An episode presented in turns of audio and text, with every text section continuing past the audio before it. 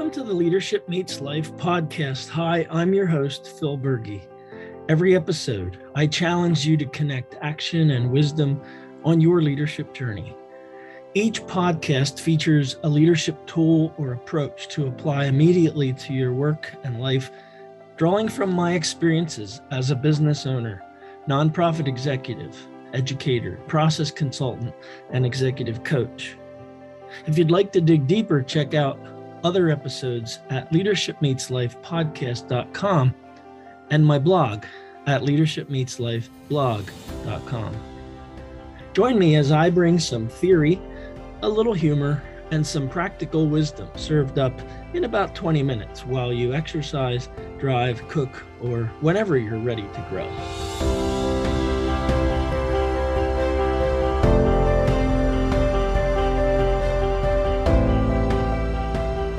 Thanks for joining me today. I'm your host, Phil Berge, and I'm excited to share this 11th episode of the Leadership Meets Life podcast. This episode is my fourth in the 2022 series focused on learnings from the fascinating fields of neuroscience. Today, we'll look at current understanding of willpower and motivation. We'll learn about the progress principle as well as fixed and growth mindsets, among many other things. And as always, we'll make some practical connections to leadership and life. I'll be referencing some resources you may find helpful to do your own exploring, as well as drawing on my experiences. So let's get started. Okay, so here's the honest truth I procrastinated in developing the script for this podcast. There, I said it. And while I'm doing the whole vulnerable truth telling thing, I wrestle a lot with procrastination. No doubt some of you do too. Four podcast episodes ago, in episode eight, when I began this year long focus on learnings from the neurosciences, I said this about the basis for my blogging and podcasting about neuroscience, an area of study in which I am not an expert. I said it's personal. I have three reasons for tackling this neuroscience project in my 2022 Leadership Meets Life podcasts and blog. Number three, I believe there are enormous applications of neuroscience to leadership that are otherwise buried in books and articles that many leaders may not have time to read. Reason number two, preparing my podcast episodes and writing blog posts is the best way I know to embed my initial learning phase into a more lasting integration in my own understanding. And reason number one, by putting myself out there with this neuroscience series, I'm creating an accountability to put into practice in, in my own leadership life the many important learnings I'll be sharing. I ended by saying, It's a vulnerable and scary journey for me, and I'm excited that you're traveling with me. And it has been a vulnerable and scary journey in a way, and it's also been very rewarding. I've appreciated hearing from some of you what you've been learning as you listen to my podcast and read my blog. The truth is, good leadership requires appropriate vulnerability. None of us has it all together. And if you do, why are you wasting your time listening to my podcast? Neuroscientist Irena O'Brien calls procrastination short term mood repair. okay, short term mood repair certainly sounds better than procrastination. So, what's going on when this short term mood repair, AKA procrastination, occurs? Dr. O'Brien explains it this way, and I'll keep this practical instead of all neurosciency about dopamine and fruit fly studies with foul odors versus sweet odors. Simply stated, if we're anxious about a task we need to do and we decide to put it off until tomorrow, that's experienced like a failure that follows our anxiety. But our anxiety disappears for now, and we feel relief. Relief is the reward And the more a behavior is rewarded, the more likely we are to repeat it. James Clear, author of Atomic Habits, that has sold over 5 million copies in just over three years, addresses the matter of procrastination by way of a phenomenon called time inconsistency that helps explain why procrastination seems to pull us in despite our good intentions. Time inconsistency, he says, and I quote, refers to the tendency of the human brain to value immediate rewards more highly than future rewards. He says it this way The best way to understand this is by imagining that you have two selves your present self and your future self. When you set goals for yourself, like losing weight or writing a book or learning a language, you're actually making plans for your future self. You're envisioning what you want your life to be like in the future. Researchers have found that when you think about your future self, it's quite easy for your brain to see the value in taking actions with long term benefits. The future self values long term rewards. However, he continues, while the future self can set goals, only the present self can take action. When the time comes to make a decision, you're no longer making a choice for your future self. Now you are in the present moment, and your brain is thinking about the present self. Researchers have discovered that the present self really likes instant gratification, not long term payoff. So the present self and the future self are often at odds with one another. The future self wants to be trim and fit, but the present self wants a donut. End of quote. Well, there you have it. If you want to read more from James Clear about procrastination, I've included a link in the program notes for this Leadership Meets Life podcast episode. I've also included a link to a short video clip of James Clear speaking about how to get 1% better every day. Check them out.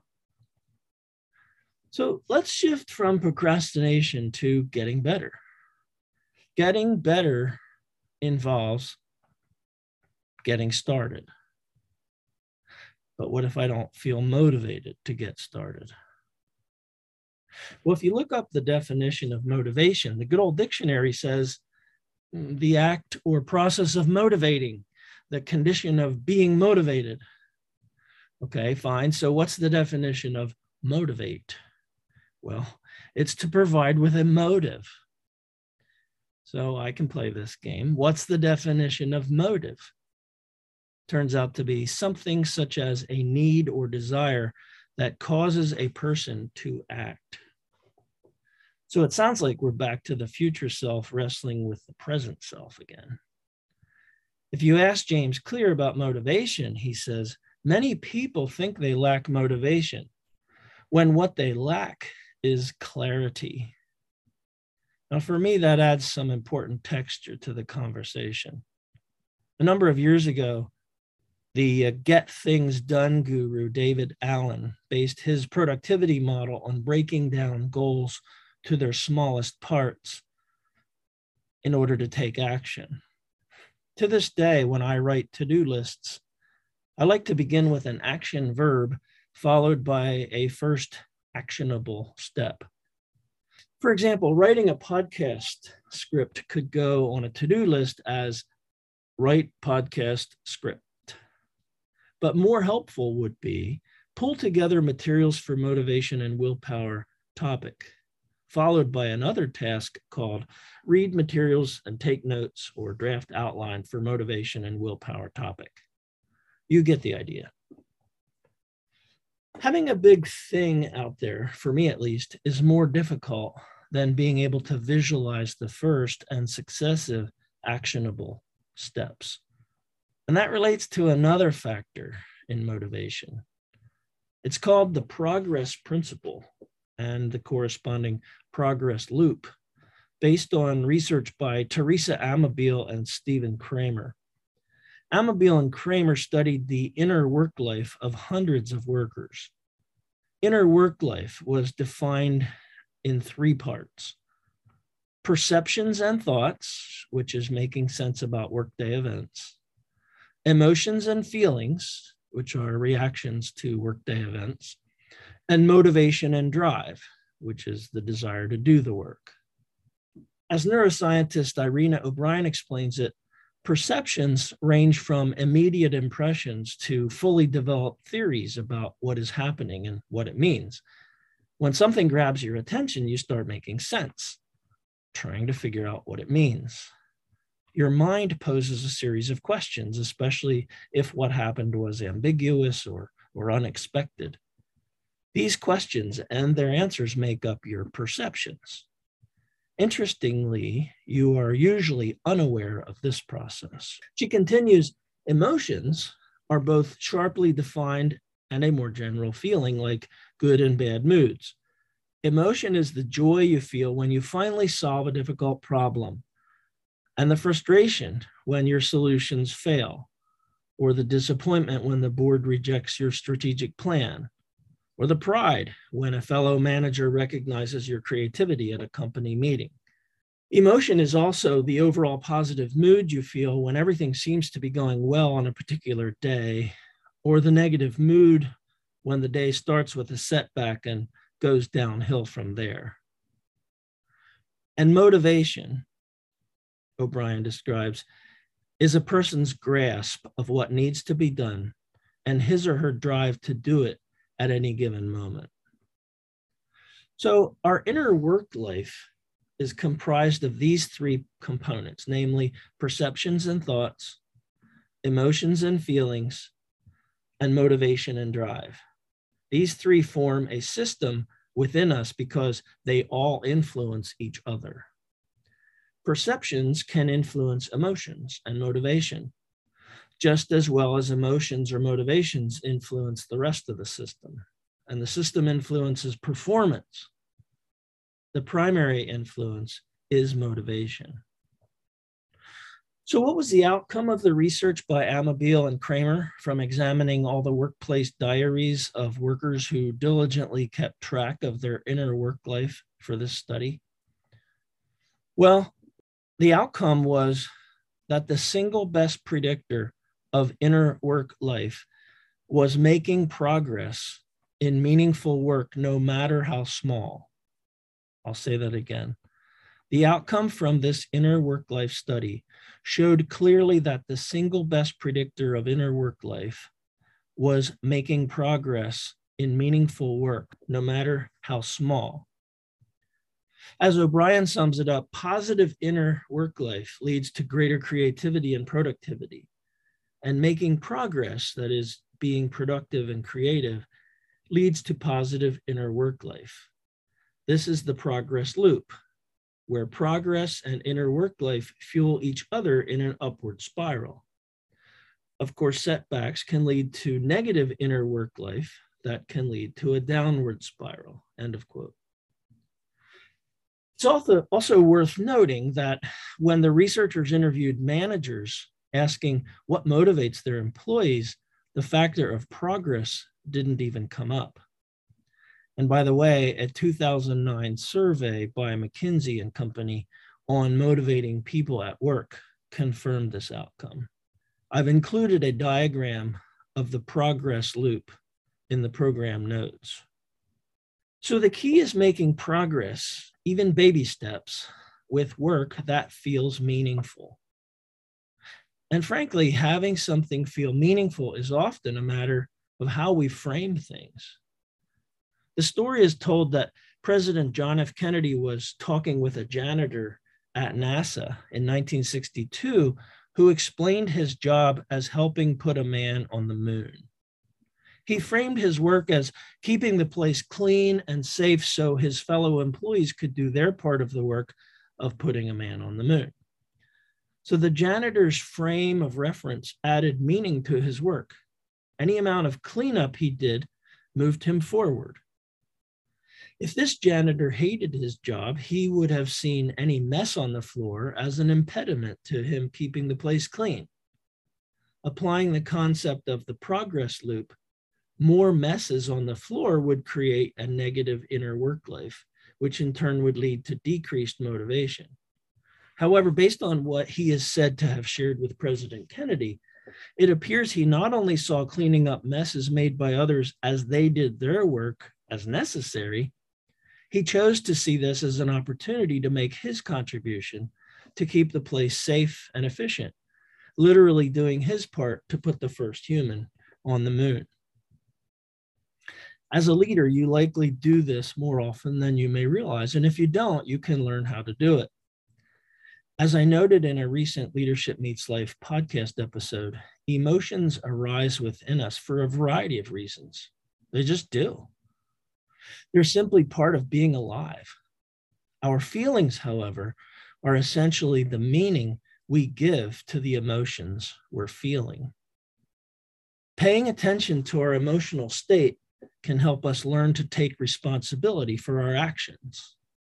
As I've said before in my podcast and blog, I find the practice of mindfulness, that is, taking time to meditate or pray, helps me scan my body and center myself to see what's going on and, and what my options are. It's all too easy to feel like a martyr in situations when, in fact, we have choices. And on my less good days, it takes a while before I realize that I have choices. Stanford professor and author Carol Dweck has made a career out of helping people understand and act on the difference between a fixed mindset and a growth mindset. There's actually little in life that we can fully control. At our best, much of life is realizing we can choose how we will respond to things that happen to us. Engaging a growth mindset helps us reframe situations, even assigning new meaning to what feels like a negative situation. I've included in the program notes for this episode a TED talk by Carol Dweck on engaging a growth mindset. One challenge many of us live with is allowing a sort of unchecked automatic chatter in our mind, sometimes called monkey mind. You know, like, why did he say that? What did she mean by that? well, I'm taking this too personally. Why do I take things so personally? I hate when I do that. And on and on the chatter goes, blah, blah, blah. As I've noted in my recent blog, Emotions and Decision Making, our brain has two opposing neural networks. One, called the default mode network, is simply what it says. It's the default mode when we're not engaged in a task or conscious effort of any kind. It's also the mode that is active when you're thinking about yourself or others. Author David Rock, in his book called Your Brain at Work, describes the default network this way it holds together a narrative. This narrative circuitry is a storyline with characters acting with one another over time. The brain holds vast stores of information about your own and other people's history. When the default network is active, you're thinking about your history and future and all the people you know, including yourself, and how this giant tapestry of information weaves together. End of quote. The opposite network from the default mode is the central executive network. That's the leadership center that helps us respond to a threat, engage in a task, or pursue any intentional process. Simply put, the central executive network is us in action. David Rock calls it the direct experience circuit, in contrast to what he calls the narrative circuit. I say in contrast to because our brain can only have one of these two networks or circuits active at any given time. So, and this is my language, and I'm exercising considerable creative license here to make a point. We're either alone in our mind or active with our body. Let's say I'm lying in bed after a decent night's sleep and I'm beginning to ponder the day ahead. I can spend time imagining all that my future self will get done today. But until I begin leaning toward the edge of the bed so gravity can help me roll out and get my feet on the floor, my present self can't begin to actualize any of those plans.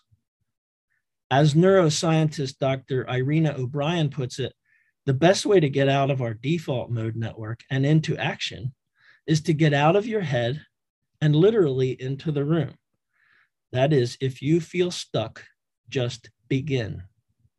Simple baby steps help progress feel meaningful, and meaning leads to action, and meaningful action leads to motivation. So we get out of bed, slide into our slippers, head to the bathroom. You get the idea. Another aspect of motivation that I'll say a bit about here, but pick up more fully in my corresponding Leadership Meets Life blog on this topic, is the notion of willpower. As a neuroscientist, O'Brien notes a number of hacks that can increase willpower. I'll mention a few of these hacks or strategies if you prefer. One is visualization. Although don't visualize the outcome, but rather visualize the process needed to get to the outcome. Visualizing the process helps reduce anxiety and facilitates planning. And you have many examples in sports where you are aware that athletes visualize what they're going to do, the whole process of how they're going to complete what they're about to do.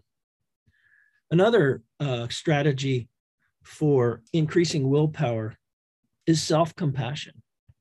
And this is in contrast to guilt and shame, which are easy enough to employ, but actually only increase our stress.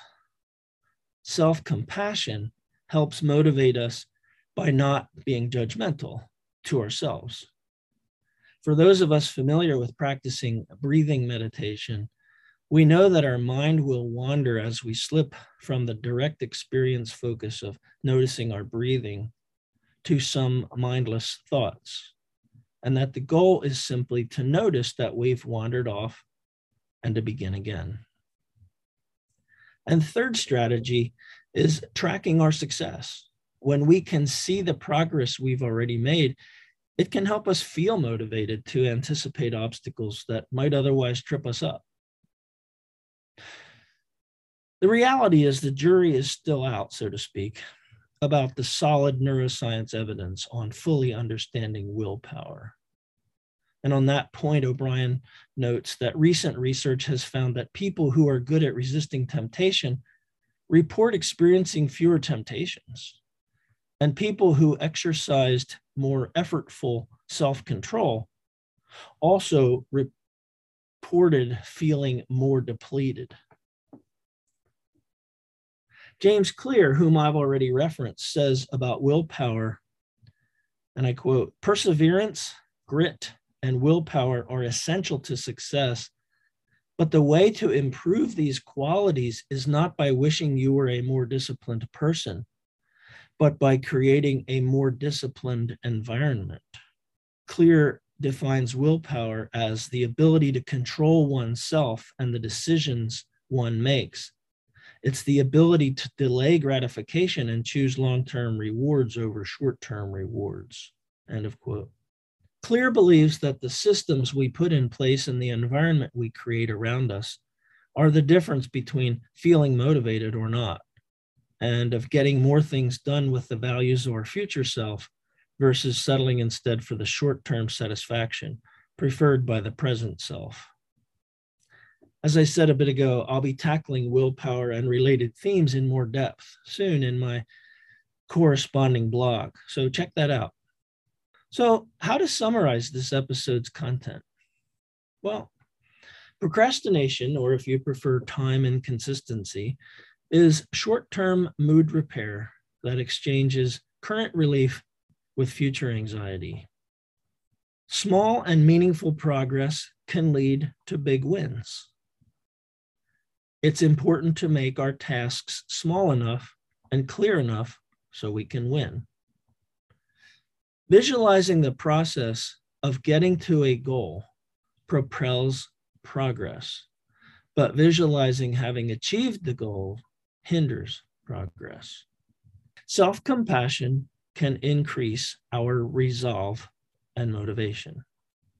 Getting acquainted with our future self can lead to more positive behavior and a more satisfying life as our present self learns to take action, even if we begin with baby steps. Our inner work life, comprised of three components, namely perceptions and thoughts, emotions and feelings, and motivation and drive, these three form a system within us because they all influence each other. And finally, so consider practicing mindfulness as a way of getting in touch with what's actually going on in our body and to provide some quieting of the chatter in our busy mind. Well, that's about it for this episode. Check out the blog post that corresponds with this podcast. It'll be out soon.